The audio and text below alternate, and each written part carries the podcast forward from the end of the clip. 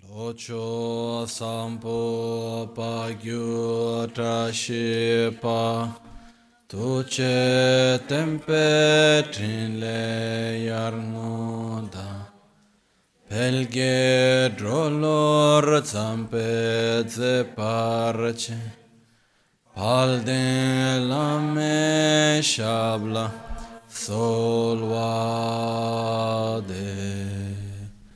Om A Guru Vajradhar Sumatimo Nishasane Karma Uta Vardanysh Manya Sarva Siddhi Hum Om Guru Vajradhar Sumatimo Nishasane Karma Uta Vardanya Shribar Varsamanya Sarva Siddhi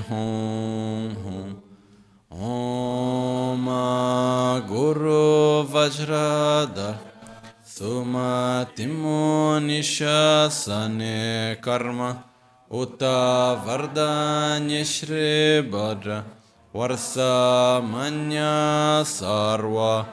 Siddhihum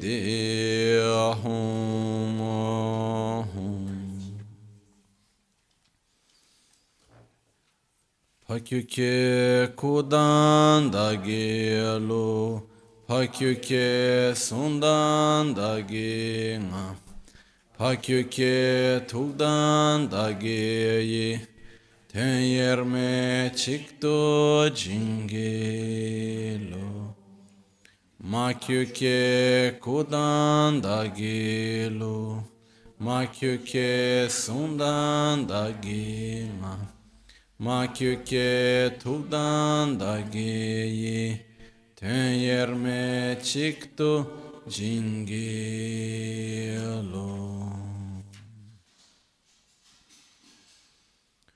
Om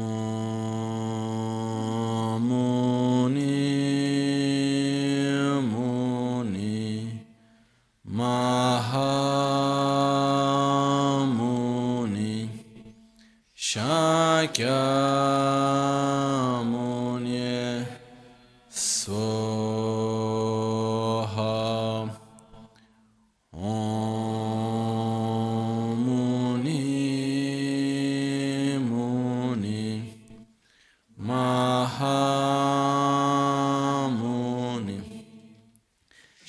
वाक्या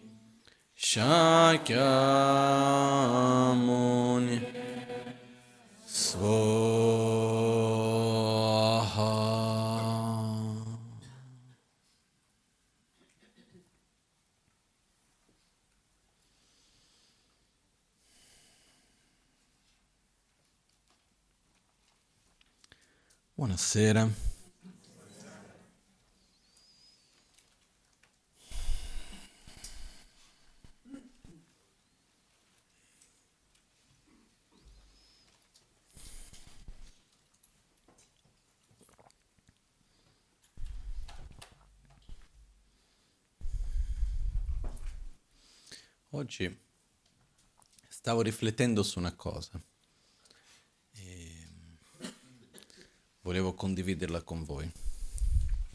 Grazie. Poi dopo volevo spiegare un'altra cosa, vediamo come andiamo con i tempi. Ho la sensazione che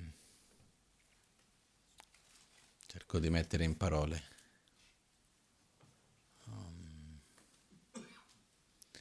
Quello che accade è che inevitabilmente mi sembra che noi ogni qualvolta che pensiamo su qualcosa, ossia immaginiamo un luogo, eh, immaginiamo qualcosa che è relazionato a una persona, a un lavoro che dobbiamo fare, a qualunque cosa sia essa, noi andiamo a creare una nostra aspettativa di come la cosa è e di come la cosa deve essere. No? E stranamente, o non stranamente comunque, un po' strano per me però, quello che succede è che noi in qualche modo sviluppiamo un forte attaccamento alla nostra visione di come le cose sono. Quindi che cosa succede? Succede che io mi faccio un certo progetto, mi faccio un certo programma, pro- proietto le cose in un certo modo. Se dopo mi accorgo le co- che le cose non vanno in quel modo lì, la prima reazione di solito è di resistenza. Senza neanche avere una chiarezza se il modo diverso di com'è è meglio o peggio di quello che mi ero immaginato. Eh? Ma il fatto che non sia come secondo me doveva essere ci porta già a una resistenza. No? Io ho avuto in queste ultime settimane un'esperienza nella quale con la progettazione del tempio che stiamo facendo, no? che, che avete visto da Albagnano, per me era tutto abbastanza chiaro. Poi ho parlato con una persona che sta sostenendo il tempio, questa realtà in diversi modi, eccetera, e mi ha detto delle cose, no? un pochettino stravolgendo certi aspetti di come erano prima. Io ho osservato in me stesso, sono stato molto cordiale, tutto bene, eccetera, però dentro di me da qualche parte c'era una piccola vocetina che diceva, ma come, va già bene così, non è che c'è da fare, ma perché è giusto così? C'era da qualche parte, no? Un qualcosa che dice no. Poi, una delle cose importanti è, non, dobbiamo stare attenti a non seguire certe cose, no? Perché lasciali, viene quella vocettina, lasciala zittire, dopo di un po' si azzittisce, non è che non c'è bisogno neanche di risponderla più di tanto. No? E ho visto, ho lasciato un po' di tempo, poi ho riguardato un'altra volta, dando spazio a quei consigli, a quelle idee che erano state dette. E ho visto che erano giuste. E ho visto che il momento nel quale io ho molato l'attaccamento non a come era prima, ma l'attaccamento al fatto che secondo me era il modo giusto. Non so se è chiaro questo. Io non avevo attaccamento alla forma di com'era, avevo attaccamento al fatto che era stato già pensato, era stato già visto e secondo me era così. Quindi spesso il nostro attaccamento non riguarda la cosa in sé, riguarda più il fatto di aver ragione. Non so come spiegare questo. Chiaro questo? Quando noi mogliamo l'attaccamento sull'aver ragione, ci rilassiamo e vediamo che sono fatti, una cosa in un modo, una cosa in un altro, una cosa non toglie l'altra, nel senso che il fatto che sia diverso non vuol dire che uno sia meglio, sia più bravo, meno bravo, meglio, peggio, non c'entra niente, però dobbiamo vedere il meglio. E in questo caso, quando mi sono rilassato dall'attaccamento in qualche modo, all'idea che era già in quel modo. Ho aperto alle altre possibilità e sono sorte delle soluzioni molto migliori. Quindi spesso quello che non ci permette trovare le giuste soluzioni è l'attaccamento all'aver ragione nel nostro modo precedente di pensare e di fare. Quindi non appena viene un'idea diversa, un punto di vista diverso, qualcosa che sia, la prima tendenza è rigidità. Certe volte quella rigidità rimane ancora di più e se uno non riesce a molare quella rigidità diventa conflitto. Perché se dall'altra parte viene con una certa forza e io non riesco a molare l'attaccamento a quello, che non vuol dire che devo cambiare idea per forza. Però devo riuscire ad ascoltare e a vedere il punto di vista diverso libero dall'attaccamento ad aver ragione. Per questo che una delle cose più difficili che io vedo quando ci sono discussioni fra le persone e così via, non è trovare un punto di accordo fra gli argomenti, è riuscire, a, è riuscire ad ascoltare uno l'altro. Molto spesso quello è il problema maggiore, perché tutte le due parti hanno l'attaccamento ad aver ragione. Quindi quello che succede finché io rimango attaccato che il mio punto di vista è il più giusto semplicemente perché è il mio, Cosa succede con quello? Non lascio lo spazio ad ascoltare, ad aprire la mia mente per altre possibilità, a vedere altre cose. È successo anche un'altra situazione questi giorni più lontana da me, di una persona che per strane ragioni è finita in una situazione, adesso non vi vado ad annoiare con i dettagli, però una situazione che non, non, si aspettava quella situazione, tutta una cosa, e non lo voleva, era una cosa che non era ben vista. Niente di male, però non è neanche la cosa che la persona voleva, però alla fine per varie ragioni si è trovata in quella situazione lì. Che però, per sostenere quella cosa, si sono create altre situazioni che altrimenti non si sarebbero create, molto belle e positive. No? Però qual è la cosa che succede? È successo abbiamo due eventi, diciamo. Un evento che non era quello che la persona voleva, però di conseguenza sono successe altre cose che la persona non si aspettava, però molto belle. Però cosa succede spesso? Dove uno rimane attaccato? Non è successo quello come volevo. Devo fare quello che non volevo. Come mai sono qui? Non è qua che volevo stare. Questa non è la cosa giusta per me. No? Poi quando uno invece riesce a rilassarsi un po' da quello e aprirsi alle altre cose, dire ma guarda, ma quest'altra cosa non è stato bello, ah bellissimo, molto speciale tutto, ma sai che se non fossi qui, se non fosse successo questo o quell'altro, praticamente questo non sarebbe accaduto. Ah, è vero. Quindi uno comincia a guardarlo con gli occhi diversi. Io parlo per me stesso, ci sono state situazioni nella mia vita che non sono stati molto gradevoli, però che mi hanno insegnato tante cose, come conseguenza sono venute delle cose molto belle, che non, avrei, non sarei mai riuscito a creare quelle situazioni in modo volontario. Volontario, ah no, voglio fare quella cosa lì, non sarebbe mai successo. Però per una cosa di qua, un'altra di là, le cose si vanno, no? L'interdipendenza, no? vivo quella cosa lì. Però la cosa strana è semplicemente perché non è come secondo me sarebbe dovuto essere, rimango attaccato a quel fatto e quindi c'è una rigidità, c'è un, una sorta di insoddisfazione che sorge perché le cose non sono andate come secondo me dovevano andare. E questo non mi permette aprire gli occhi per rigioire e godere le cose che ci sono avvenute, anche se mi piacciono. Facendo, facciamo un esempio banalissimo per fare una metafora per questo. Vado al ristorante, chiedo un piatto da mangiare. Mi portano una cosa diversa di quello che io mi aspettavo. Ok? Rimango male, non è questo quello che ho chiesto. Mi portano, però non c'è tempo di chiedere un altro, non è la possibilità, alla fine mi tocca mangiare quello. Lo mangio, è buonissimo, però non è quello che ho chiesto io. Se non ti chiedi com'è, bah, vabbè dai, non è mica tanto male, però non è quello che volevo, no? Poi se uno dimentica che non è quello che volevi, è buono e va bene. Per il fatto che non è quello che io volevo, no? Uno rimane un po', come si dice in italiano?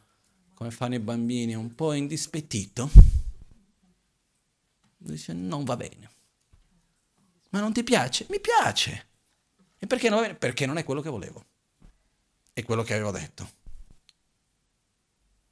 Non so, vi riconoscete ogni tanto in cose di questo genere, no?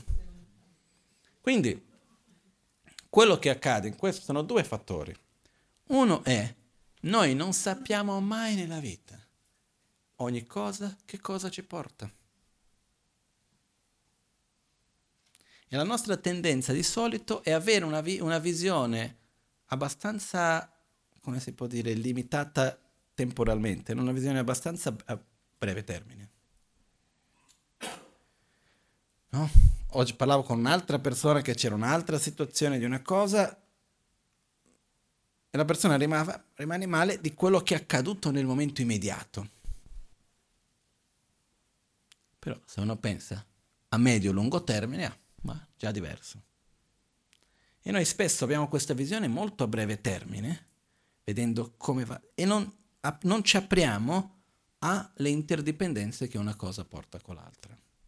Quindi una delle cose che per me è molto importante per vivere meglio è il fatto di avere quello che secondo me, io lo chiamo così, poi possiamo chiamare in tanti modi, è una umiltà dinanzi all'interdipendenza. Ok? Se usassimo, se fossimo in un concetto diverso di una religione monoteista, io direi umiltà dinanzi a Dio. Nel concetto buddista io direi un'umiltà dinanzi all'interdipendenza. Che cosa vuol dire questo? Io, e credo nessuno di noi che sia qua, siamo qua, abbiamo la capacità di poter capire il perché e il come ogni cosa succede. No? Viviamo una situazione. Come mai quella situazione è così? Noi cerchiamo di dare una ragione alle cose. Cerchiamo di dire no, sono qui oggi perché? Ah, perché ho preso la macchina, avevo l'impegno di venire qua e sono arrivato qui. Ma se noi dovessimo descrivere tutte le cause e condizioni necessarie perché questo momento esista e per quello che noi viviamo, non siamo capaci di capire veramente che cosa avviene. Ma non solo questo, quando noi viviamo un'esperienza, quando noi compiamo un'azione, siamo consapevoli delle interazioni che quella cosa porterà, dei risultati che porterà a medio e lungo termine o no? Assolutamente no. no? Quando si parla della ignoranza come causa della sofferenza, vengono descritti due tipi di ignoranza. La prima è l'ignoranza della legge di causa ed effetto, che è questo. Noi quando compiamo un'azione non siamo consapevoli quali risultati quell'azione porterà, in che modo andrà ad interagire con tutto il resto. E allo stesso tempo l'altro aspetto di questa ignoranza è che quando viviamo un risultato, il momento presente, non siamo consapevoli di quali siano state le cause del passato e le condizioni per le quali quella cosa è così. Ok? Però questo che cosa vuol dire? Quante volte abbiamo fatto qualcosa o vissuto qualcosa che sembrava una cosa brutta e invece ci ha portato dei bei risultati, delle cose belle? Io mi ricordo sempre quando faccio questo esempio, una ragazza che una volta ero in Brasile dando degli insegnamenti nella città di Busius, dove abbiamo un centro al mare vicino a Rio, e mm, è arrivata questa ragazza, uh, la Vanessa, ragazza del, um, dell'Argentina, col suo marito, Leandro, sono arrivati tutti e due, la prima volta che li vedevo e lei era lì tutta conciata male perché era stata investita da una macchina il giorno prima. No. Erano lì per fare le vacanze al mare a un certo punto viene investita da una macchina. Non poteva più andare in spiaggia, non poteva andare al mare, non sapeva bene cosa fare, ha visto un cartello, insegnamenti, lama, buddista, ha detto, beh, andiamo. No? Lei faceva yoga di qua e di là, però se non fosse perché non poteva andare in spiaggia, era andata in quella città appositamente per andare in spiaggia, lei stessa diceva non sarei mai andata a vedere. Visto che eravamo lì, sono andata lì. E da quel momento è cambiato totalmente la sua vita su tante cose. E lei spesso dice, guarda, una delle migliori cose che mi è successo nella mia vita è stato essere investita da una macchina. No? Quindi, quello che succede è che quando ci succede qualcosa, quello che noi viviamo, nessuno di noi, io almeno per me stesso sono sicuro che no, abbiamo la chiarezza di veramente quella cosa che cosa porterà, quali sono i risultati a medio e lungo termine. No? Possiamo immaginare mille cose, ovviamente io non posso parlare per altri, però per esempio Lama Ganchen ha, ha, usci- ha lasciato il Tibet nel 1963 con condizioni molto difficili, eccetera, eccetera. No?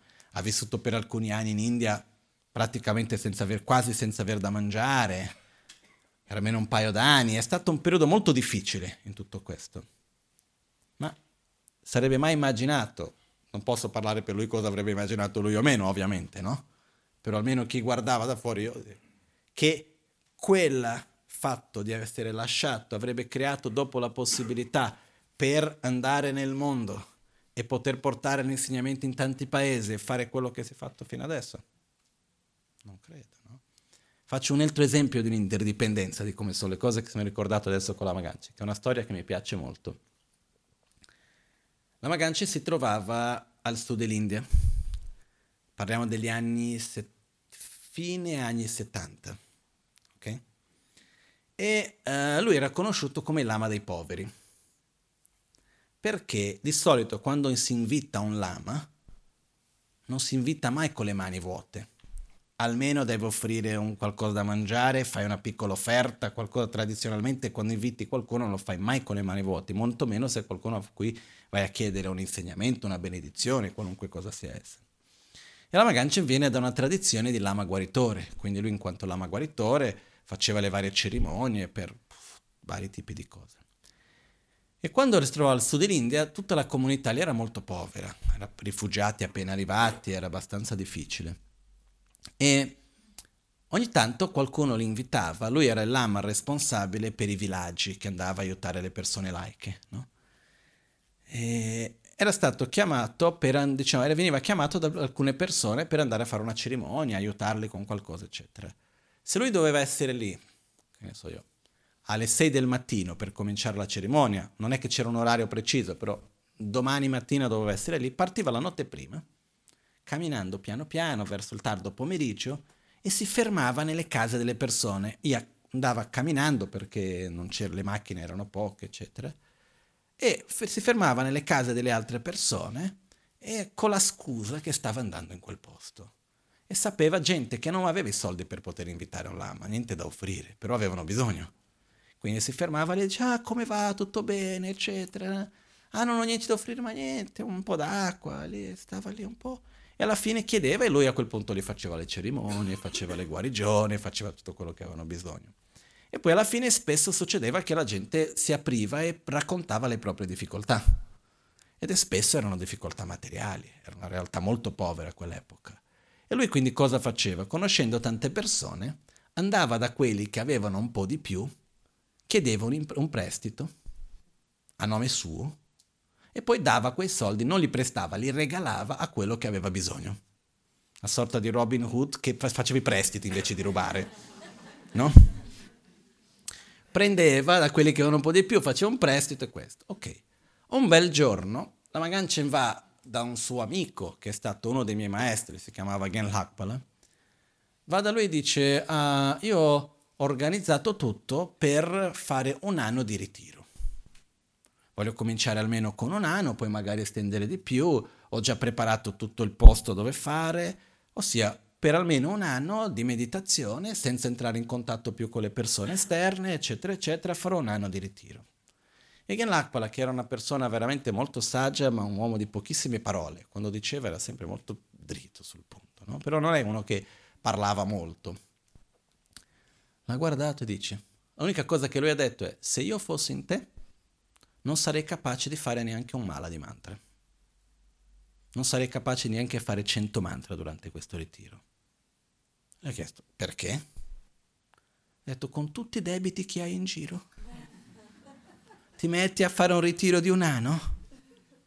Ha detto, le persone tu, con cui tu hai debiti loro a te non vanno a dire molto perché comunque hanno rispetto per il lame, eccetera, però sapendo che sono tuo amico vengono da me a lamentarsi che hanno bisogno dei soldi, che ci hanno detto hai un debito con loro e come fare di qua, di là. E io non è che sto lì ogni giorno dietro di te a dire le cose, no? E a questo punto la Magan ci ha riflettuto un po', eccetera, eccetera.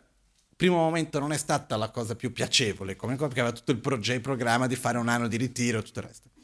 E dopo lui ha cambiato idea, dopo di questa conversazione molto breve, e si è organizzato, era stato invitato, aveva un invito ad andare al nord dell'India, uh, nella zona di, come si dice lì, Kalimpong, nel, nel Sikkim. Il Sikkim c'aveva il re del Sikkim, c'era la madre del re del Sikkim che aveva una malattia agli occhi. E lui era stato invitato per andare lì per fare guarigione alla madre del re. Quindi lui ha pensato, si è organizzato dicendo vado al nord dell'India, a Sikkim, faccio la guarigione, quello che c'è da fare, le preghiere, eccetera, le cerimonie di guarigione per la madre del re e per chi c'è bisogno lì, raccolgo un po' di offerte, torno al sud dell'India, pago tutti i debiti che ho e vado a fare il mio ritiro. Si era organizzato così.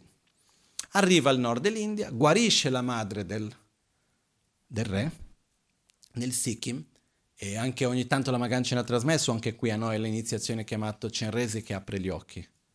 È stato tramite quella pratica che ha guarito la madre del re, trasmettendo quella pratica a lei, con quel mantra, eccetera, eccetera. Comunque, c'è anche una foto molto antica di Rinpoche con un dipinto di Cenrese che apre gli occhi che è di quell'epoca lì, in bianco e nero che veniva da quell'epoca lì. Comunque, fatto sta che dopo che lui guarisce la madre del re, ed è lì, è un re in un contesto molto semplice. Eh?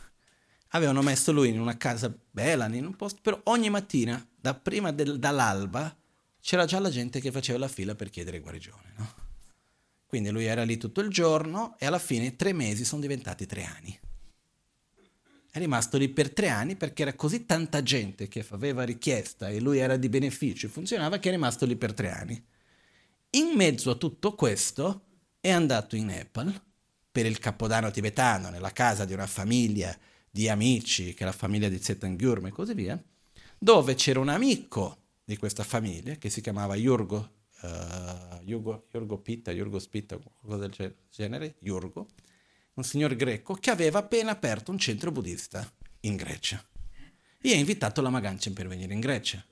Ha insistito, insistito, insistito, la Maganchen ha detto no, no, no, no, no, alla fine lui ha detto vengo con una condizione, se avete persone malate che la vostra medicina non può fare nulla e io posso aiutare. Alla fine ha detto sì, non ci sono problemi, ha organizzato e po- pochi mesi dopo la Magancia era in Grecia e lì si è aperta la porta per l'Occidente. Tornando indietro, è vero che io dico spesso che non posso, di non usare la parola se, però se. Immaginando, no? facendo l'ipotesi, cosa sarebbe successo se Gen Lakpala non avesse detto nulla? quando è andato a dire che voleva fare il ritiro di un anno. Probabilmente la Magancina avrebbe fatto il ritiro di un anno e non sarebbe andato al Sikkim, non avrebbe incontrato Yurgo e magari non saremmo qui. Quello che voglio dire è che gli eventi che creano la realtà così com'è sono piccole cose che vanno a interagire una con l'altra, a cucire, no? È come se noi prendiamo un vestito molto bello che va cucito. Ogni passaggio dell'acqua è piccolino, il filo è così sottile, però passato tante volte fa quello, però se non c'è quello che è stato fatto prima, quello dopo non può esserci neanche, no? E una cosa va a interagire con l'altra. Questo che cosa mi insegna questa riflessione? Che noi in realtà non facciamo la minima idea quello che stiamo facendo adesso che cosa porterà. Di certo non abbiamo, certezza in questo senso noi non abbiamo. C'è chi diceva, un esempio dato una volta era, è come il, quel disegno che si fa, quel gioco di unire i punti. Immagina quel gioco di unire i punti però visto da molto vicino. L'unica cosa che si vede che cos'è? Un punto e l'altro. È solo quando finisce praticamente di unire i punti che hai la visione globale di tutto e a quel punto vedi che qual è l'immagine, qual è, che cosa avviene. No? Perciò una delle cose importanti è ricordarci che noi, non avendo controllo e consapevolezza su che cosa succede e che cosa porta a che cosa, okay, facciamo il nostro meglio per vivere in un modo coerente, per agire secondo quello che noi riteniamo che sia il più giusto e siamo aperti a quello che verrà, perché tanto non abbiamo altra scelta. Nessuno ha il controllo del futuro. Per il quanto cerchiamo di programmare le cose, abbiamo controllo di quello che accadrà o no? no? Vi ricordo una cosa, è un esempio che la Magancia mi ha fatto qualche volta, un'amica sua. Oh, come? I debiti li ha pagati tutti. Sì, sì, sì, ha mandato i soldi al sud dell'India ha pagato tutti i debiti, quello sì. E non solo questo, la Magancia aveva una un rapporto molto particolare con il sol da sempre. Per esempio, quando lui si è venuto la prima volta in Occidente, il primo periodo che è stato prima poi in Svizzera, lui quando era in Occidente, poi quel periodo in particolar modo in Svizzera, tutte le settimane, tutte le offerte che lui riceveva, svuotava le tasche ogni settimana e le mandava in India. Mandava per i suoi vari maestri, divideva in 20 eh, per via, via posta all'epoca e mandava via posta per tutti. Ha sempre avuto questo, nelle sue mani non è mai rimasto nulla di solito, sempre così. E per quello che ha fatto tante cose ancora oggi, no? Comunque, uh, con questo non solo questo, l'associazione che noi abbiamo Help in Action oggi, in realtà lui ha cominciato Help in Action a quell'epoca lì. Quando viveva negli anni, fine anni 70 in India, aveva creato un gruppo dei tibetani che si chiamava Kyobro Sokchum, che era l'organizzazione per aiutare i più bisognosi in tibetano, che poi dopo è stata chiamata Help in Action. E poi dopo, quando è venuto in Occidente, una volta l'anno all'epoca, parliamo degli anni 90, inizi degli anni 90, fino alla metà, quasi, fino a quasi la fine degli anni 90, la Magancia quando era il Kumpen qua una volta l'anno svuotava tutti i soldi da qualunque conto corrente ci fosse e contanti tutto, andava in India con tutti i soldi, chi, chi rimaneva qua al centro diceva come pago la bolletta? Ah, qualche modo arriverà.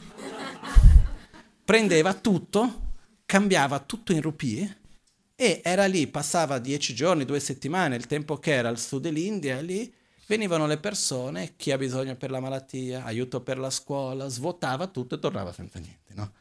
Questo è quello che faceva anche per tanti anni, ha fatto questo. Poi ho questo lavoro, poi dopo si è strutturato con Help in Action. Agli inizi era l'associazione fatta di una persona più o meno, no? Andava lì, cambiava, io mi ricordo ancora quei zaini pieni di soldi indiani che poi dopo si davano alle persone, era fatto in questo modo all'epoca, no? Comunque, torniamo. Quello che accade che cos'è? Noi in realtà quando facciamo qualcosa non abbiamo la totale certezza, ma neanche la minima certezza, di che cosa porterà quello. Per il quanto cerchiamo di programmare, nessuno ha la certezza di nulla, no?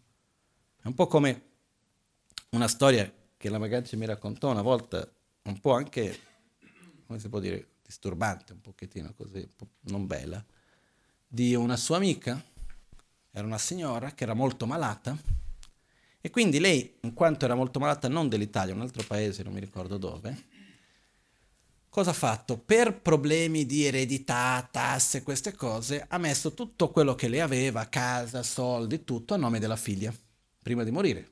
Diceva, sono molto malata, non voglio lasciarti rogne dopo, passo tutto a nome tuo mentre sono ancora in vita. Tanto sono molto malata. Succede che lei guarisce dalla malattia e nel frattempo la figlia muore. E però, per come erano le cose legali, lei è rimasta senza casa.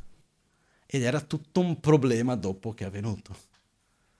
Questo è solo un esempio, per, possiamo fare mille altri, che noi per il quanto cerchiamo di organizzare, per dire tu prendi madre e figlio, chi uno si aspetta che deve morire prima? La madre, ancora di più se è molto malata e l'altra è molto sana, però non si sa mai come vanno le cose. Questo per me che cosa mi porta?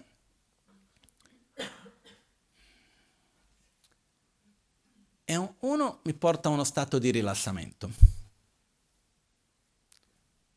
Lo stato di rilassamento da che cosa parte?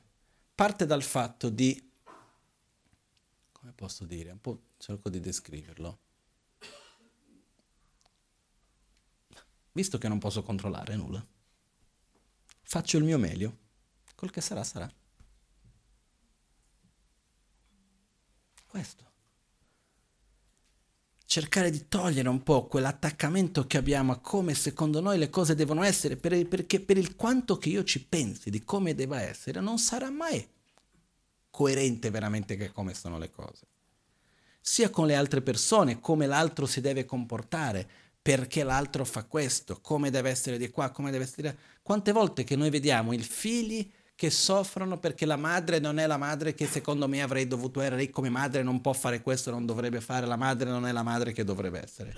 Il padre non è il padre che dovrebbe essere, il figlio non è così, io non ti ho educato per essere così, non ho fatto questo, non dovresti essere in questo modo. Il marito con la... e così via, possiamo fare una lunga lista dei nostri rapporti, no? E alla fine soffriamo. Però la realtà è che nessuno di noi ha questa consapevolezza, io almeno no. Dinanzi al fatto che io no, non so veramente che cosa accadrà, anche perché io in questi pochi anni di vita che ho, ho visto delle cose succedere che non mi sarei mai immaginato. Per quanto potessi usare la mia immaginazione, non sarei mai arrivato a quella, quelle cose che ho visto. Quindi io in qualche modo dico, faccio il meglio man mano che le cose appaiono. Cerco di programmare lì dove so che c'è un minimo di certezze, no? Che poi non sono neanche quelle certezze veramente. E poi quando le cose non vanno come mi aspetto, mi sono aspettato male. Mi ha dato. Però c'è un punto importante che voglio portarvi, che è, anche sapendo, succede ogni tanto che la cosa non va come uno si aspetta, io so che è semplicemente che ho creato un'aspettativa diversa delle condizioni reali che c'erano, dell'interdipendenza fra le parti, però ogni tanto dietro c'è ancora una piccola resistenza. E una delle cose importanti è riuscire a rilassare e molare l'attaccamento verso quella nostra aspettativa. Riguardo le persone, riguardo i luoghi, riguardo le situazioni. E ehm, come posso dire? Per me il fatto di non avere il controllo di che cosa accadrà, alla fine mi fa rilassare di più. Rilassare da che cosa? Da quella costante necessità di avere controllo. Tanto è un'illusione. Non so, è chiaro questo? Perché abbiamo questa illusione o no spesso? Vogliamo che l'altro sia come secondo noi debba essere. Vogliamo che le situazioni avvengano in... Però questa cosa ci, ci crea tensione.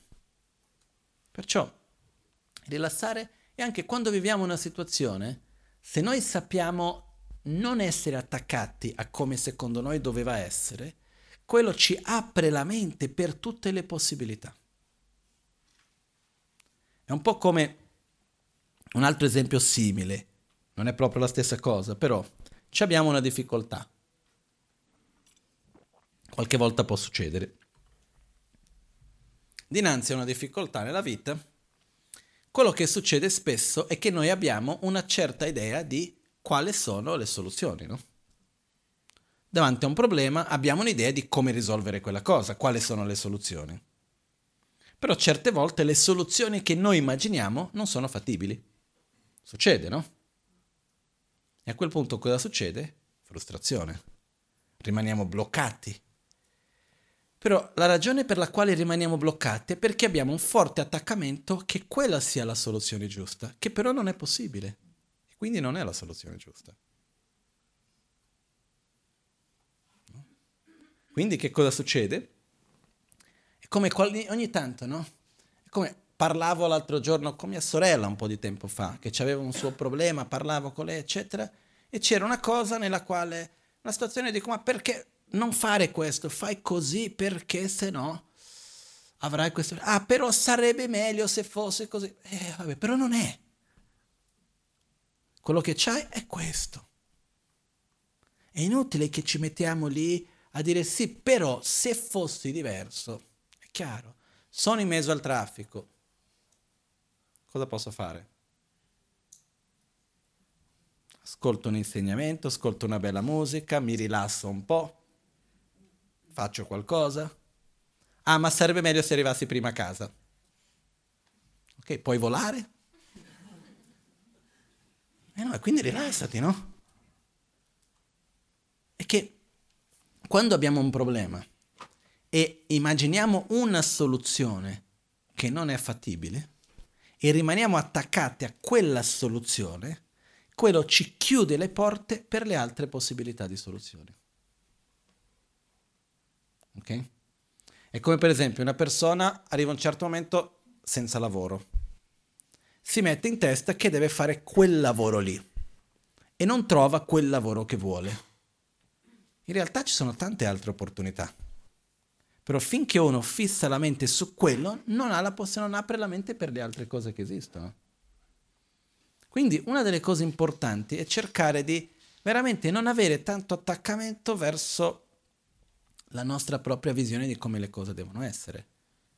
E ancora, dinanzi a un problema, non avere attaccamento alla soluzione, essere aperti a soluzioni diverse. E certe volte, quando siamo dinanzi a una, dif- una difficoltà, dinanzi a un problema, e ci apriamo a soluzioni diverse, anche lasciando lo spazio per immaginare le soluzioni più assurde. E ci togliamo l'attaccamento a quella che secondo noi debba essere la soluzione, sorgono delle cose bellissime che non ci saremmo mai immaginati. È chiaro questo concetto anche, no? Quindi, veramente, quando si parla del non attaccamento, ci sono tanti livelli di non attaccamento il non attaccamento alle cose materiali, il non attaccamento ai piaceri sensoriali, il non attaccamento all'immagine.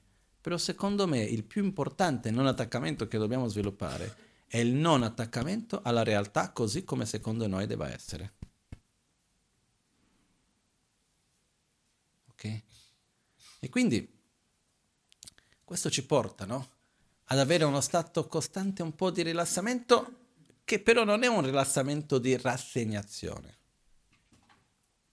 È un rilassamento perché io so che non ho il controllo sulle cose, però allo stesso tempo io so che ogni azione che faccio avrà un effetto totale sul tutto, no? E quindi dico, ok, le cose non sono come mi sono aspettato, però visto che ho bisogno di questo, cosa devo fare? No? Mi viene in mente un'esperienza che ho avuto qualche anno fa due o tre anni fa, io ho la memoria temporale veramente scarsa, quindi non, non, ve lo so dire quando, però quando era successo avevo raccontato qui al Kumpen proprio i giorni stessi, che stavo facendo il soffitto del Gompa di Albagnano, rifacendo il soffitto, e avevo i tempi contati, che doveva essere pronto per Pasqua, mi ricordo.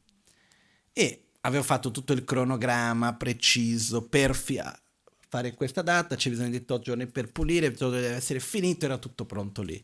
E in mezzo a questo c'era da mettere i mandala sul soffitto, perché poi dopo c'era da togliere tutte le impalcature, c'erano tante cose. Non potevo, se ritardavo quei giorni lì, si ritardava tutto il resto.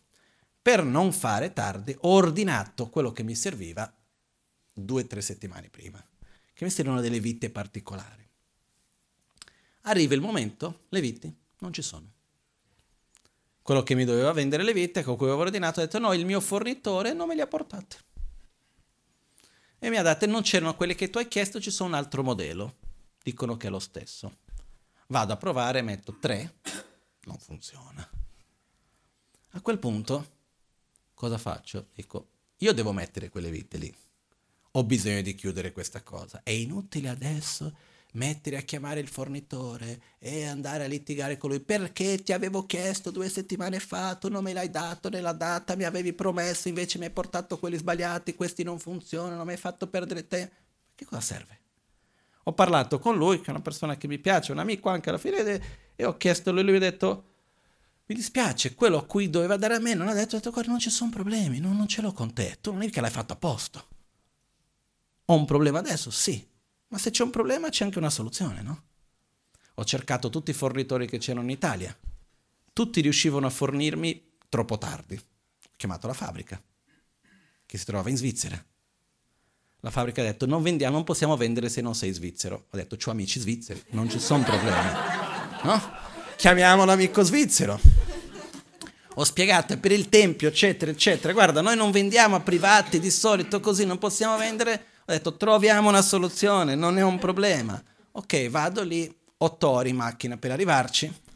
Ho preso di notte, quando ho visto questo ho preso la macchina, ho viaggiato di notte, arrivato lì alle 7 del mattino, ero lì davanti, mi hanno visto arrivare dall'altra parte dall'Italia, arrivare fino lì, mi hanno dato le vite, quello che avevo bisogno, alla fine non mi hanno anche fatto pagare, perché tanto non potevo comprarli, mi hanno regalato le vite dalla fabbrica ho tornato indietro, sono tornato indietro per altre otto ore e dentro lo schedule come era programmato ero lì a mettere mandala, no? Ed ero contento. E non mi sono mai lamentato con quella persona che mi doveva fornire. E lui alla fine è rimasto colpito anche, no? Perché dice, che bello, no? Perché quando c'è un problema, mettiamo l'energia nella soluzione, mica è colpa di questo. Chissà quali sono tutte le interdipendenze per la quale quella cosa lì è successa in quel modo perché devo andare a dire no, ma perché non è stato detto, io avevo detto, invece tu non hai fatto, ma perché... Basta, non, io non ho tempo da perdere con quello. La mia vita è troppo preziosa, te- il tempo che ho, lo spazio che ho, l'energia che ho, non, vale, non vado a perdere a fare menate perché tu hai detto e l'altro aveva detto e tu avresti dovuto fare, invece non è successo perché non è così. Io so quello che ho. E con quello che ho io devo cercare di ottenere quello che voglio. Punto. E questo va insieme con questa accettazione della interdipendenza, che io lo chiamo proprio di accettazione. Accettazione vuol dire mettere l'energia nella soluzione e non rimanere intrappolati nel problema. E quando noi capiamo che viviamo in una realtà interdipendente e quello che io ho davanti a me, che io chiamo problema, non è altro che le cause e condizioni che mi hanno portato ad essere qua, che io non conosco il perché, il come. E io lo chiamo come problema perché, perché la mia aspettativa di come doveva essere è diverso di quello questo qua. Io non, non avevo capito, non, ero, non, ero, non avevo capito, non ero capace di poter prevedere tutte le variabili come erano. Quindi avevo immaginato una cosa, secondo me perché avevo chiamato e ordinato dovrebbe esserci. Perché?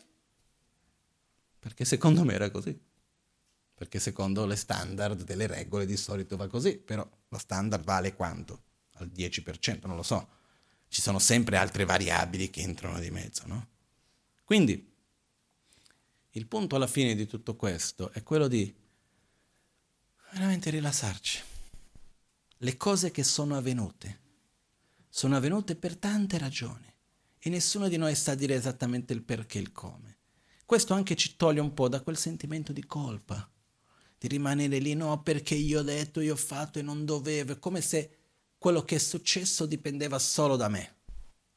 Quando in realtà tutto ciò che ci accade avviene per una quantità enorme di cause e condizioni che interagiscono fra di loro. Non c'è mai una cosa sola. No? È un po' come anche quando noi pensiamo in noi stessi, no? Quando noi pensiamo all'io, alla nostra propria identità abbiamo quest'idea che noi siamo un qualcosa di solido.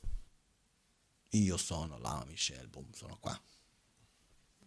Quando noi cominciamo ad osservare che le emozioni che ho, i miei pensieri, quello che sento e tutto il resto, quello che io sono, che vengono chiamati nel buddismo dei cinque aggregati, il corpo, le sensazioni, il discernimento, i fattori composizionali, la coscienza, eccetera, non dipende solo da me, ma dipende da un'interazione con tante altre cose, fra cui una quantità quasi infinita, quasi impossibile da contare, di batteri e altri esseri che vivono con me,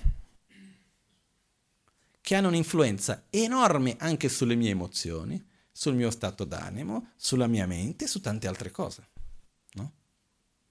Ci sono tanti studi che fanno vedere che nel nostro corpo mo- abbiamo più batterie che cellule. Quindi in realtà siamo noi che viviamo in, in questo, facciamo, facciamo, parte di questo quasi, come si può dire, questo cosmos quasi. E noi crediamo sono io, no? Quando in realtà, per dire, le emozioni che noi sentiamo sono influenzate dal nostro corpo o no? Può succedere che un certo periodo della mia vita, una certa giornata, perché ho mangiato questo, sono stato lì, è in quella fase della mia vita che c'è qualcosa che portano gli ormoni piuttosto in un modo o in un altro, alla fine non ho pazienza. E devo, brutta- devo proiettare quello su qualcuno e qualcosa? Può succedere, no? O invece è quel momento nel quale per varie ragioni, che io non so quali siano interne di varie cose, sono contento. No? Io mi ricordo una volta in particolare che mi è rimasta impressa, che era, stavo andando dall'India a Kathmandu. Ho raccontato qualche volta questa storia. È stato un episodio più che una storia. E andavo dal sud dell'India che dovevo andare a Kathmandu. Non c'era un volo diretto, dovevo prendere, cambiare l'aereo a Calcutta. E a Calcutta partare, passare dal terminale dei voli domestici ai voli internazionali, ero lì col carrello in un passaggio fuori dall'aeroporto in mezzo al parcheggio pieno di buchi. Una fatica enorme per passare lì con il sole a 45 gradi.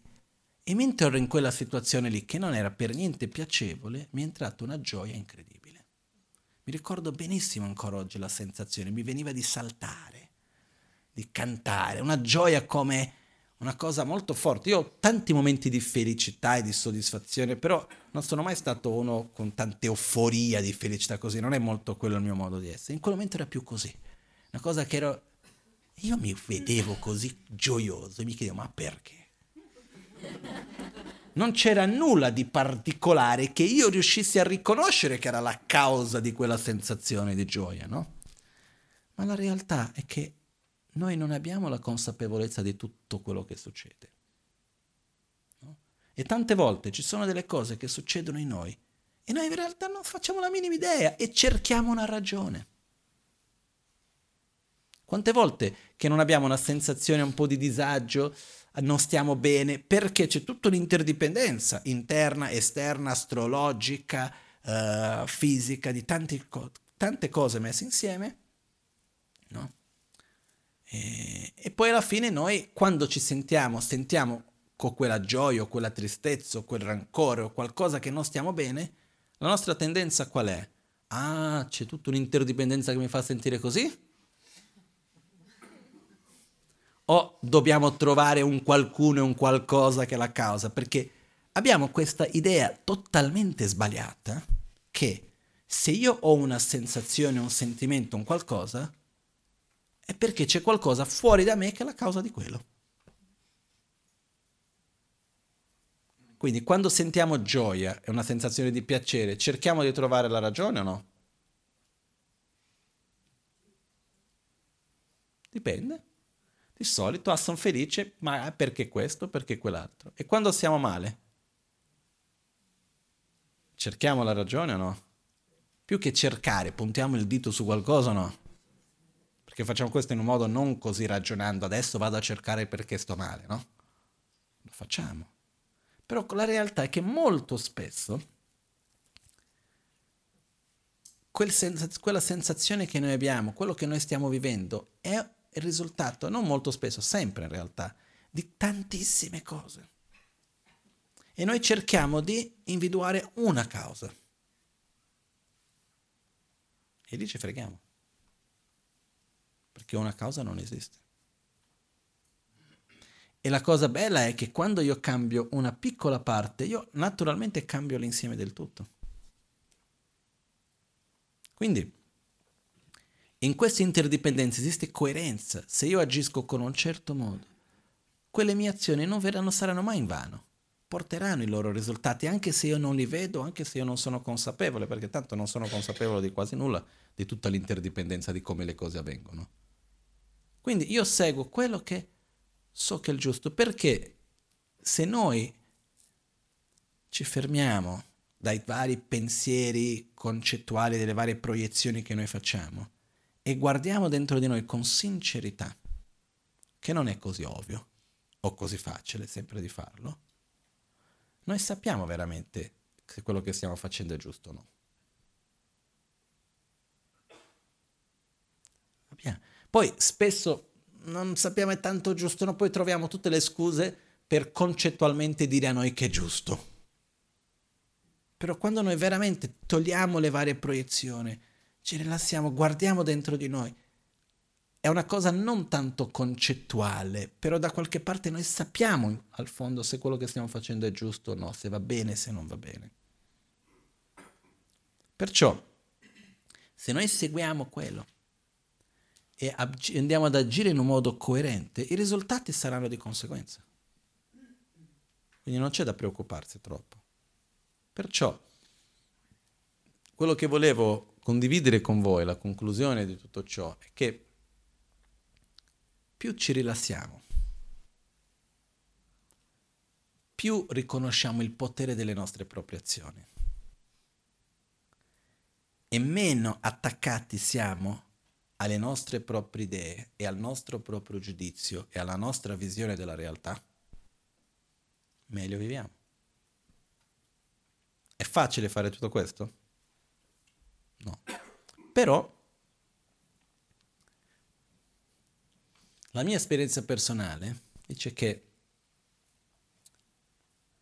ogni volta che abbiamo un'attitudine che di solito sorge in un modo spontaneo, e riusciamo a beccarla, riusciamo a vedere.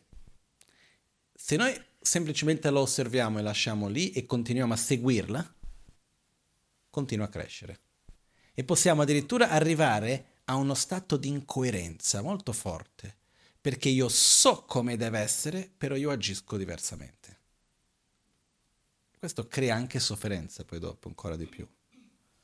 Mentre invece quando io riconosco un'attitudine e riesco che non va bene, riesco a non seguirla e riesco gradualmente a mettere energia ad agire in un modo diverso, anche se artificialmente.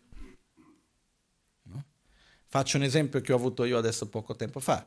C'era il progetto, questo, quell'altro, qualcuno mi dà un'idea diversa. Da qualche parte c'è stata una vocina che diceva ma no, ma che dici, ma no, è giusto, va bene, non, non seguire, lascia stare, hai già fatto, tutti abbiamo visto il progetto così, non deve cambiare niente. C'era una vocettina che poi cerca tutte le ragioni. No? Quello che ho cercato di fare è non dare spazio, perché in questi casi più ascolti quella voce, più forza prende. Anche se dice stai zitta, più prende più forza. Lasciala lì come se non fosse nulla.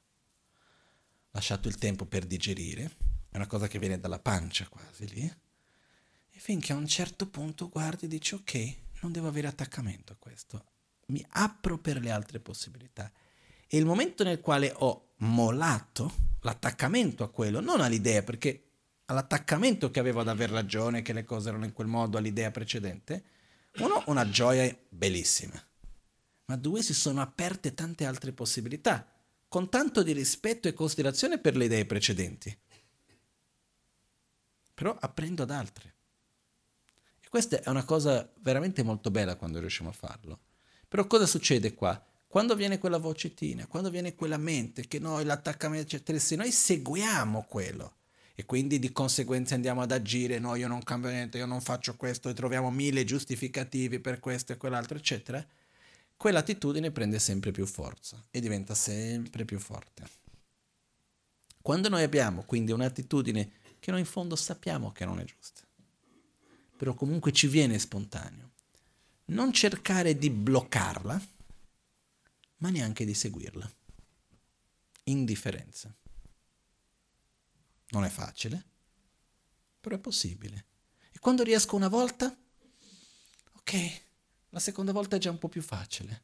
Magari la terza casco. Poi un'altra volta ancora ce la faccio e piano piano riesco. E quindi, quando riesco poi ad agire, anche se con fatica, in un modo opposto a quello che sarebbe stato, però quello che in fondo io so che è quello giusto, quello mi va a dare più forza per gradualmente fare questo cambiamento. Okay. Io, io vedo come stesso, ogni tanto ci sono pensieri strani, cose che... Il punto principale è il quanto noi seguiamo queste cose o no. Perché poi quello che succede è che questi sentimenti che possono nascere da tante cose, più li diamo spazio, quelli che sappiamo che non sono giusti, più spazio prendono ed arriva un punto nel quale sembra che quello sia il giusto. A, è quasi come se mettessimo una sorta di copertura dentro di noi che non riusciamo più a discernere su quello che è veramente giusto o no. Perché abbiamo fatto così, abbiamo seguito così tanto quella parte che sappiamo che non è giusta, che alla fine non sappiamo più discernere cosa è giusto o meno. Ci vuole molto di più dopo per fare questo cambiamento. Perciò, alla fine, rilassiamoci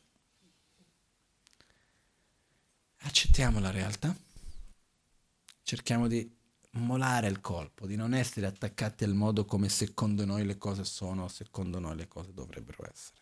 No? Io ho un'altra cosa connesso con questo che la Magancia mi ha insegnato, molto interessante per me, è stato che ogni qualvolta, più o meno, però ci sono alcuni punti molto specifici, mi sono trovato in una situazione di avere un punto di vista su qualcosa abbastanza fermo. E ehm, abbastanza, come si può dire,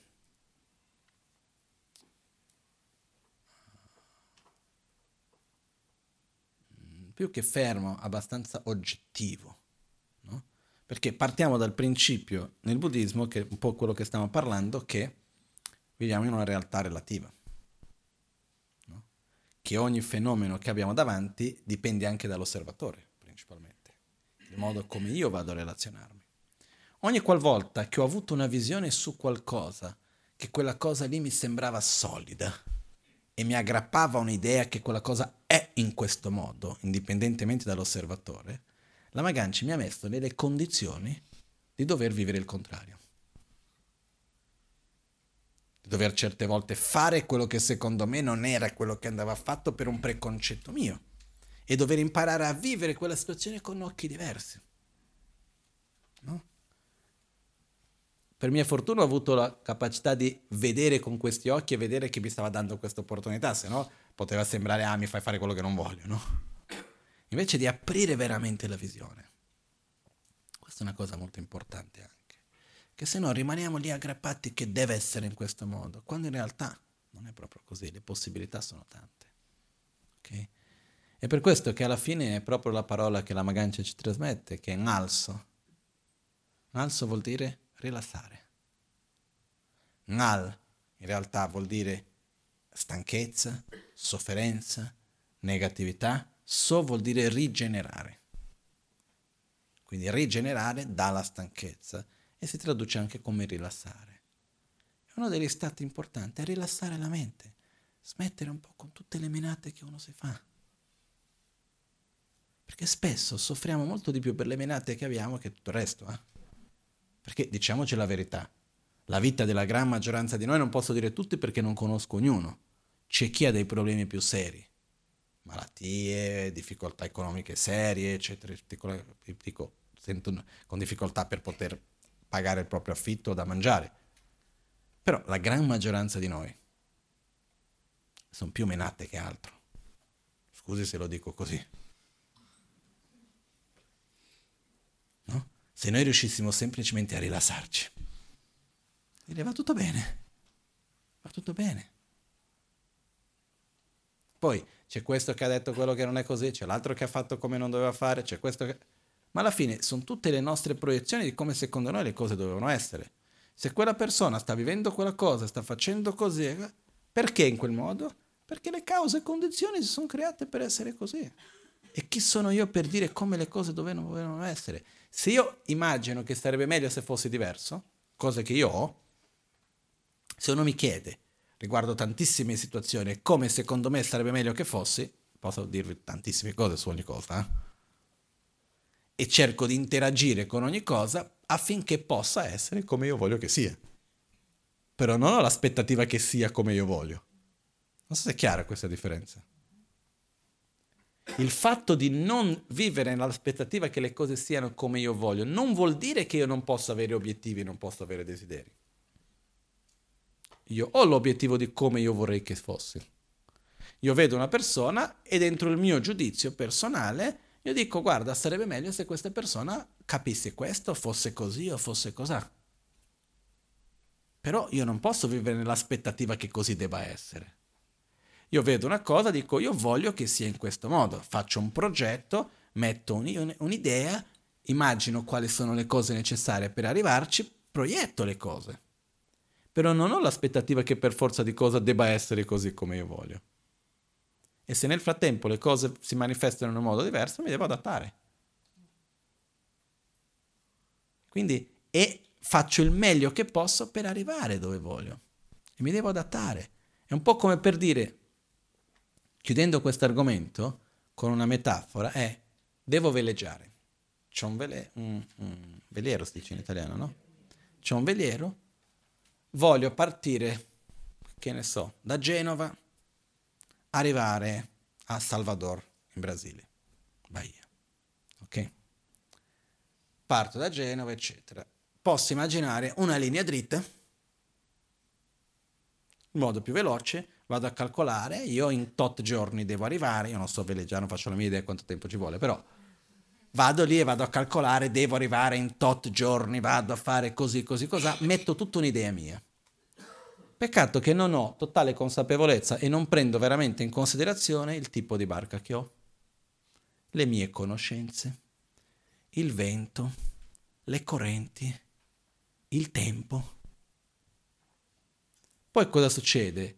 Non riesco a dare dritto come volevo perché le correnti mi fanno fare un giro diverso, perché il vento non è quello che io mi aspettavo, perché quel giorno c'è stata la pioggia e questo e quell'altro sono dovuto fermarmi e che ne so, la barca non era tanto veloce come io mi immaginavo, tante altre cose che ci sono in mezzo a questo. Io ho sempre l'obiettivo di arrivare a Salvador e continuo, però mi adatto man mano che vado avanti alle condizioni che ci sono. Ah, devo fermarmi un po' di più di qua, devo girare a destra invece di andare dritto, devo fare di qua. Fare... Mi adatto ai correnti, mi adatto ai venti, mi adatto alla barca, mi adatto alle condizioni che vengono davanti, però mantengo l'obiettivo che devo arrivare lì. È chiaro questo? Perciò non è perché io non ho certezza di come le cose vanno che non posso avere un obiettivo avere un obiettivo, a desiderare qualcosa, è alle fondamenta del buddismo. C'è chi dice il buddismo dice di abbandonare il desiderio. Non è proprio così. Perché la bodhicitta, che è uno degli stati più importanti interiori da sviluppare, è una forma di desiderio. E io desidero sviluppare le mie qualità al loro massimo potenziale, diventare un Buddha per aiutare gli altri. È una forma di desiderio non è il desiderio inteso in quanto proiettare la propria felicità su ciò che non la può sostenere. Questo è il tipo di desiderio che non va bene. Però la voglia di qualcosa, il, pro, il un, avere un obiettivo, direzionarsi verso qualcosa è fondamentale. Questo non c'è nessun problema. Il problema è quando noi ci creiamo un obiettivo, per quanto sia piccolo, vicino, ma lontano. E poi in mezzo andiamo a creare l'aspettativa che quell'obiettivo deve essere raggiunto in questi modi, in questi tempi, in questa forma, eccetera, eccetera, eccetera. Questo noi non sappiamo. Quindi mettiamo l'obiettivo davanti, io voglio raggiungere uno stato di concentrazione, io voglio sviluppare la bodhicitta, io voglio aiutare gli altri, voglio avere la salute così, voglio fare quell'altro, che ne so, io, ognuno mette i suoi propri obiettivi. L'obiettivo rimane, però man mano mi devo adattare alle condizioni, alle cose come appaiono. Ok? Questo è un po' il tutto di questo che volevo condividere. In realtà c'era un'altra cosa che volevo spiegare oggi, però ho preso più tempo di quello che mi aspettavo per questo, quindi faccio una versione molto abbreviata di quell'altro che volevo dire, ok? Faccio adesso 10 minuti più o meno, neanche. Il mantra che noi facciamo ogni giorno all'inizio quando cominciamo. Facciamo il mantra di Buddha Shakyamuni. Om Muni Muni, Mahamuni, Shakyamuni e Soha. Volevo dare una spiegazione di questo mantra. Ve la darò però in un modo molto abbreviato, ok? Che alla fine è lo stesso, è solo dipende da quanto uno vai a fondo nelle cose, no? Om è l'unione di tre suoni. A, U e Ma. A con U genera il suono O. Questa è una lingua sanscrita. ok? La A con la U fa il suono O. La O con la Ma fa il suono Om. Okay? Per questo che anche in alcune tradizioni, per esempio all'interno dell'induismo, c'è il modo di recitare la Om lunga che è Aum. Perché Aum sarebbe prendere il suono Om e aprirlo. C'è il suono A-U-Ma, Aum. Ok? Queste tre parti della Om, anche scritta, la Om è divisa in tre parti, hanno tanti significati, tra cui rappresenta corpo, parola e mente, ossia l'essere. L'essere, tutti noi, siamo composti di corpo, parola e mente, sia nel momento della base, che è dove ci troviamo noi, sia al momento del risultato come un Buddha. Ok?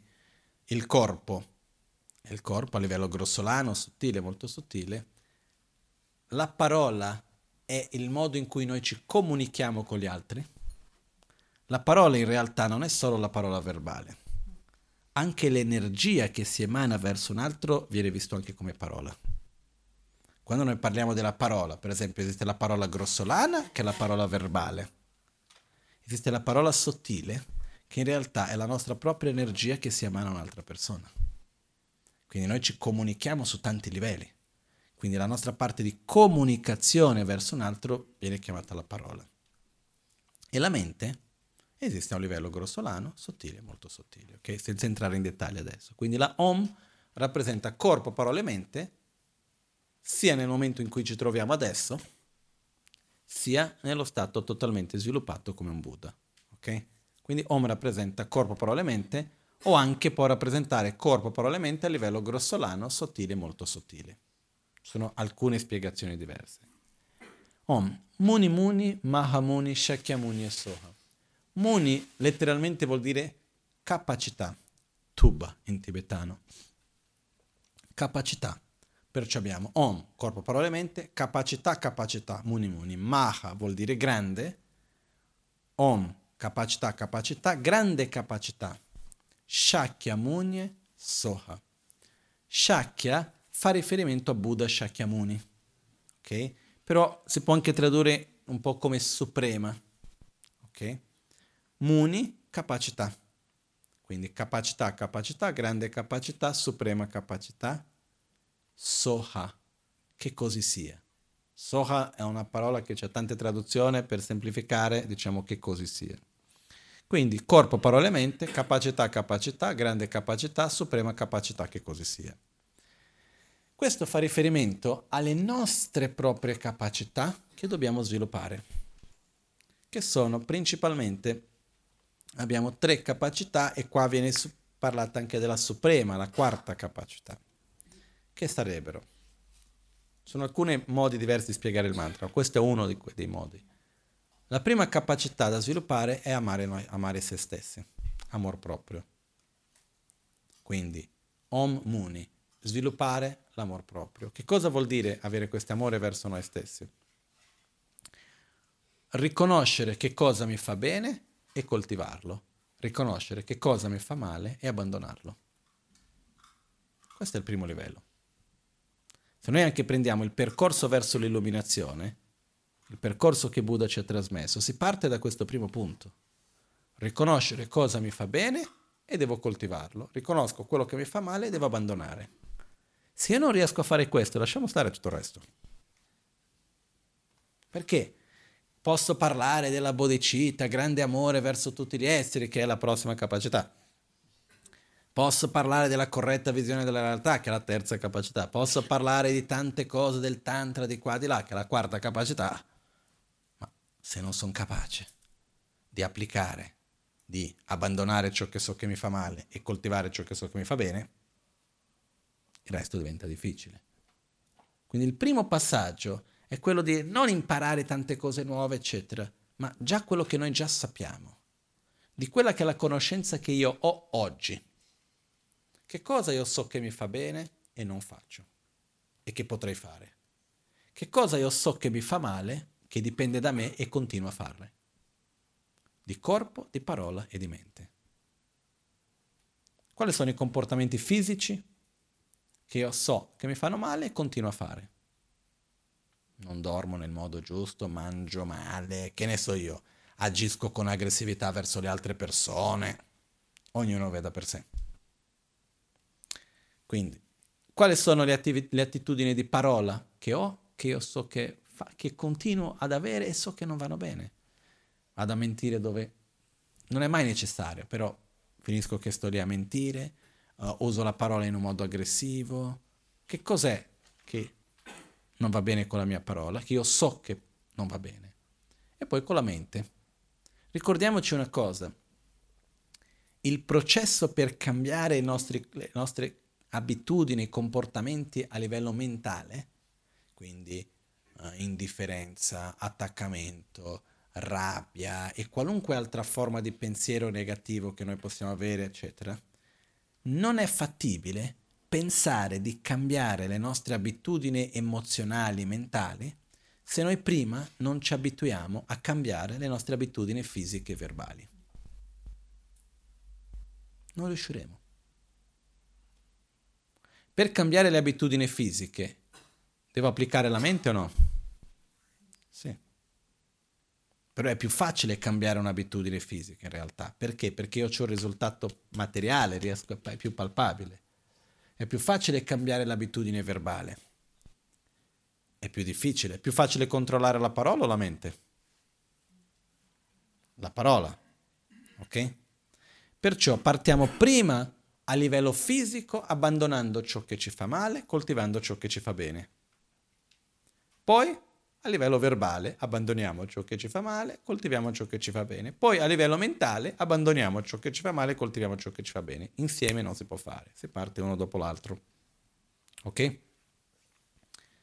Questa è la prima capacità, che poi ha tanti livelli, man mano che si va avanti diventa più sottile. Seconda capacità, la capacità di amare gli altri è il fatto di aprire il nostro cuore agli altri. È quando si realizza che egoisticamente parlando è meglio essere altruisti. Okay? È quando si va oltre il, um, la dualità di me, de, del io e degli altri. È quando, quando faccio qualcosa per gli altri lo sto facendo anche per me, quando faccio qualcosa per me lo sto facendo anche per gli altri è quando la felicità degli altri è per me tanto importante quanto la mia e la mia è tanto importante quanto quella degli altri. Una cosa importante di questa seconda capacità, che viene chiamata poi bodhicitta, non è che noi dobbiamo eliminare il prendere cura di se stessi per unicamente pensare agli altri. Dobbiamo semplicemente, che poi non è così semplice, facile, però dobbiamo semplicemente prendere un'attitudine che noi già abbiamo la bodhicitta non è che qualcosa che dobbiamo andare a cercare lontano, per quello che si parla di capacità, perché è qualcosa che noi già abbiamo il potenziale per fare. Noi abbiamo un'attitudine di, no, di evitare la sofferenza e di cercare la felicità. Abbiamo questo o no? Questa brama per non soffrire, per essere felici, abbiamo o no? Una sorta di avversione naturale verso la sofferenza e attrazione naturale verso la felicità. Abbiamo questo, no? Dobbiamo prendere quella forza che noi già abbiamo e semplicemente espanderla verso gli altri. Lo stesso sentimento che ho verso di me, che non voglio soffrire, io non voglio soffrire, però non voglio che neanche gli altri soffrino. Non importa chi sia. Io voglio essere felice, benissimo, continuo a voler essere felice, però voglio anche che gli altri siano felici nello stesso modo che voglio anch'io. Non è che vado a eliminare l'io per prendere cura degli altri, vado a fare in modo che sia una cosa sola, vado a togliere la dualità che c'è fra io e gli altri. Mio, la dualità nel mio comportamento più che altro, di corpo, parole e mente. Questa è la seconda capacità, aprire il cuore agli altri. Terza capacità, corretta visione della realtà, che viene chiamata la grande capacità, Mahamuni che è vivere la realtà in un modo coerente per ciò che la realtà è. Facendo due esempi molto veloci. Viviamo in un mondo permanente o impermanente? Le cose sono costantemente in trasformazione o sono statiche, ferme? Trasformazione, quindi è impermanente. Però noi quando vediamo un qualcosa, quando vediamo una persona, quando andiamo in un luogo, qualunque situazione, ti vedo oggi, vado a rivederti fra una settimana, chi penso di incontrare? La stessa persona o qualcuno di diverso? La stessa. Entro in un luogo, torno una settimana dopo, che luogo credo di incontrare? Lo stesso o un luogo diverso? Lo stesso, anche dopo tre anni se per quello. Eh? E cosa succede quando torno lì dopo tre anni? A un certo punto mi accorgo che le cose non sono come mi aspettavo? Posso rimanere male ma non solo, certe volte sono così attaccato che è rimasto uguale che non ho gli occhi per vedere i cambiamenti che ci sono. Ok? Perciò la realtà impermanente appare a noi come se fosse permanente e noi crediamo e andiamo a reagire come se fosse permanente. Dov'è la saggezza? La corretta visione delle realtà in questo caso? Relazionarsi con la realtà impermanente come essendo impermanente. Un altro punto riguardo questo. Viviamo in una realtà oggettiva o soggettiva? Ogni situazione viene vissuta esattamente nello stesso modo da tutti o ognuno la vive diversamente? Diversamente, perciò viviamo in una realtà soggettiva. Ok?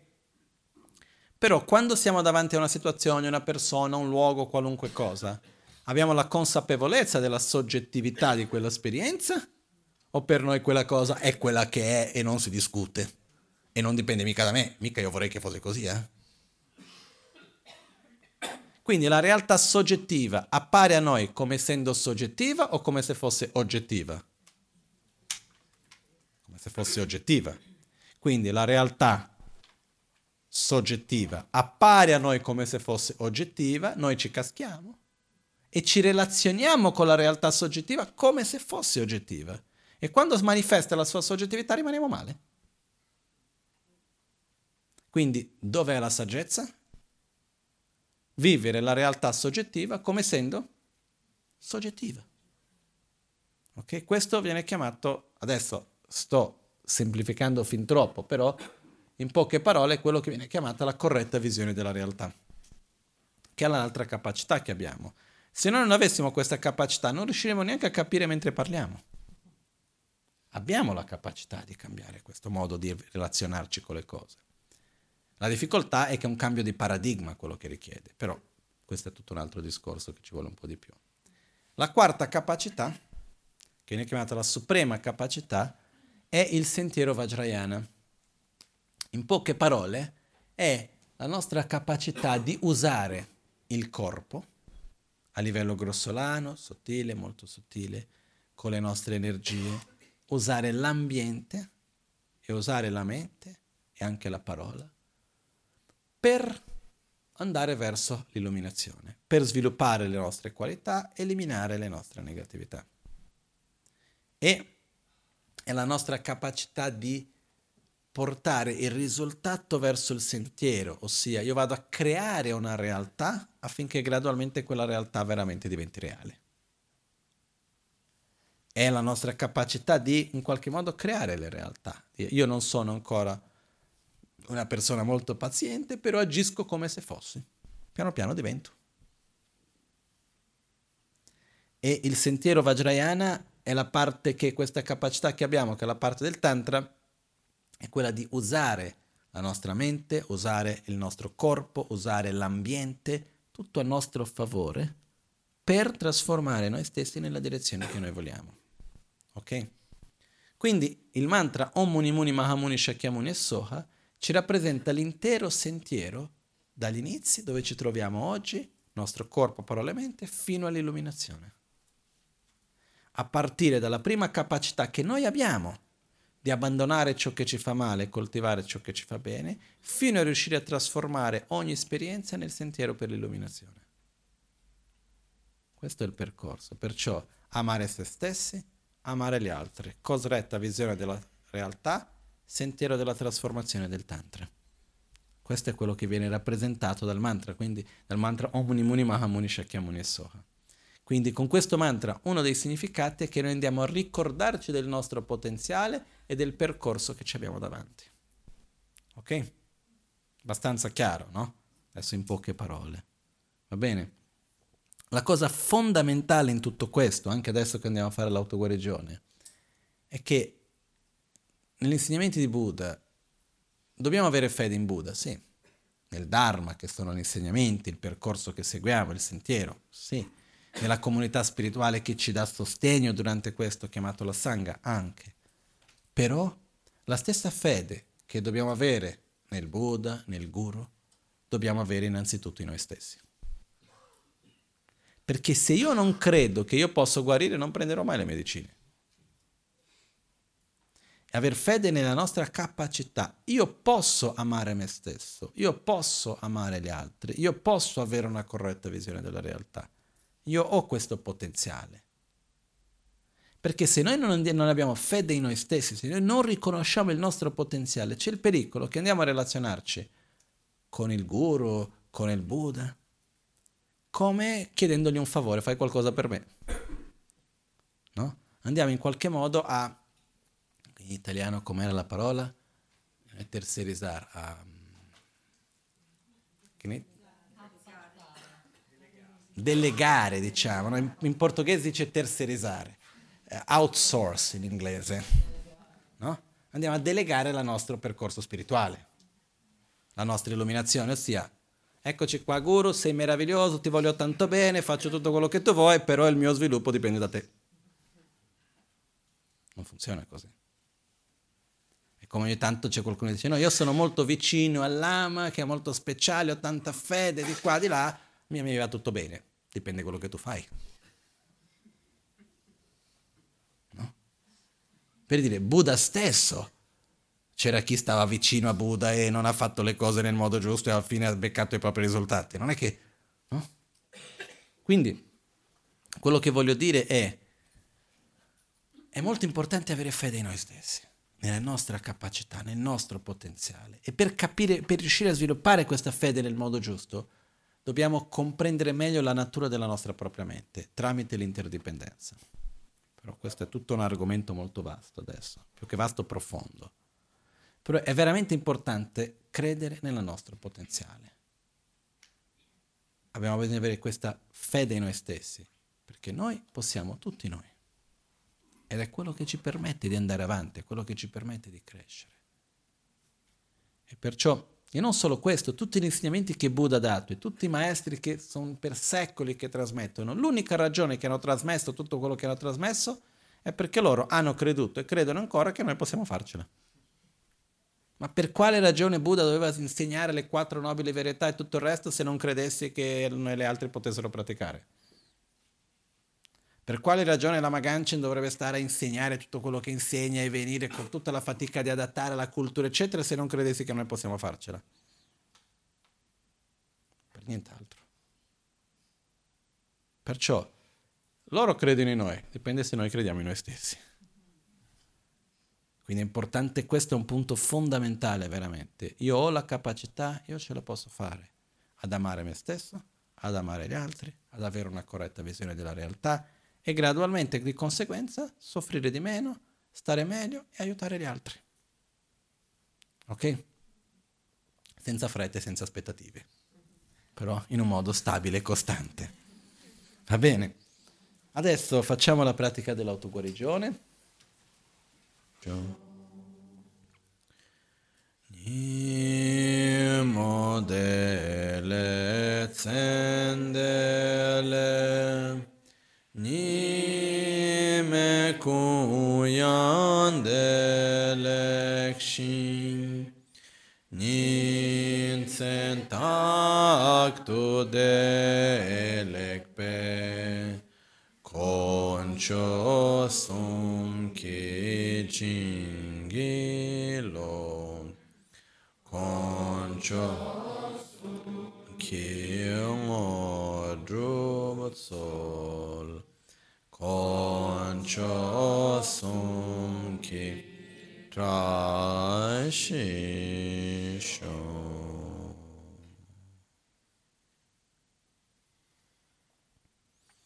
All'alba o al tramonto, di notte o durante il giorno, possano i tre gioielli concederci le loro benedizioni, possano aiutarci ad ottenere tutte le realizzazioni e cospargere il sentiero della nostra vita con molti segni di buon auspicio.